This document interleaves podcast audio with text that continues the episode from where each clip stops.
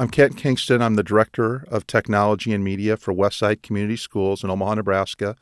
We're an urban district located in the heart of Omaha. In our one to one program at our high school, we have just over 2,000 students.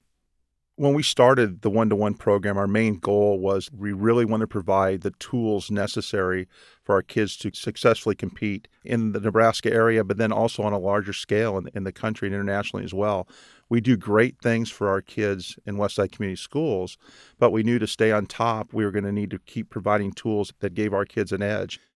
The biggest challenges and hurdles when it comes to finance for schools are there's a lot of great things out there. And one of the philosophies that we had at Westside is that we can do anything we want, we just can't do everything we want.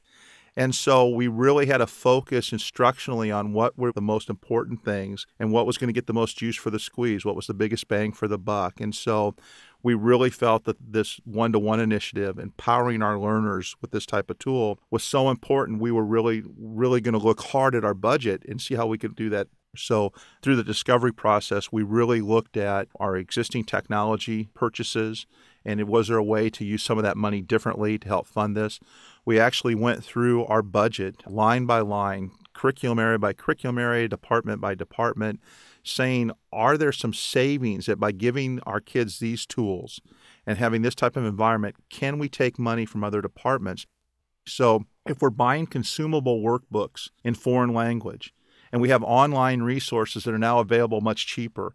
Can we use that money differently? Can we spend our money more wisely? We found out that we can. Are there ways to do some things online and save monies in the way that we do our other operations? Yes, there were.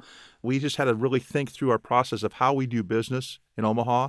And is there a way to do it better, smarter, and use those savings to really fund this one to one initiative? In 2004, when we took on this one to one project, we actually at that time did a four year lease purchase with Apple, and we're looking at a four year lifespan of these computers. And the computers have done well, so that the four years is great. But we just feel as the tools progress and as technology changes and the demands of what our kids need to do, we really wanted to get in a little quicker refresh model. So we are now and for the future on a three year refresh model at the high school. We had to figure out a way within our budget to get more revenue coming in in our community to be able to fund this. We did not do this through a bond referendum. This is part of our regular budget. It's a line item in our budget. And as we move forward, we've really got our board and our community thinking about technology a little bit differently, that it's really like a utility that just like we have a line item for natural gas or electricity or the water that we use, that these tools that kids have need to be thought about in that sense as well when we did the one to one, it overnight created four more classrooms where we had dedicated lab areas that now became actual classrooms that we could use for some other purpose. And if you think about today's construction budget and you were trying to add a wing on with four or six classrooms, that expense would be incredible. So by giving every kid a notebook computer, we were able to use our building differently, most notably in our lab areas. But the reality is now every room is a computer lab. When we started this one to one initiative, our board required of us that we were going to do ongoing data gathering. We wanted to know how this was impacting instruction, what was going on with the one to one program.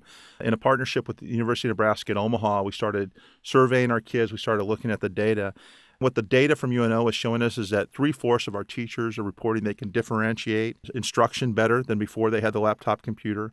Nearly eight out of 10 kids are saying that school is more interesting than it was before based on the laptop computer almost 75% of the kids said that they feel they are doing better because of having this type of tool available to them online.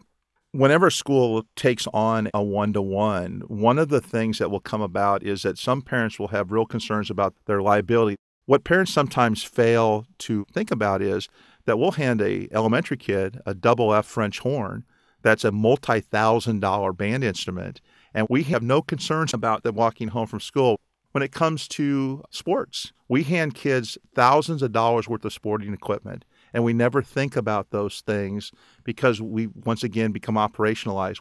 Because one to one computing is a newer thing, many people do get concerned about this liability at Westside Community Schools to take care of that need, we created a consortium that parents could join for $35 and their money gets pooled through our foundation and if there's a loss or a damage claim that's over $100 then 70% of the loss or damage is paid by the consortium.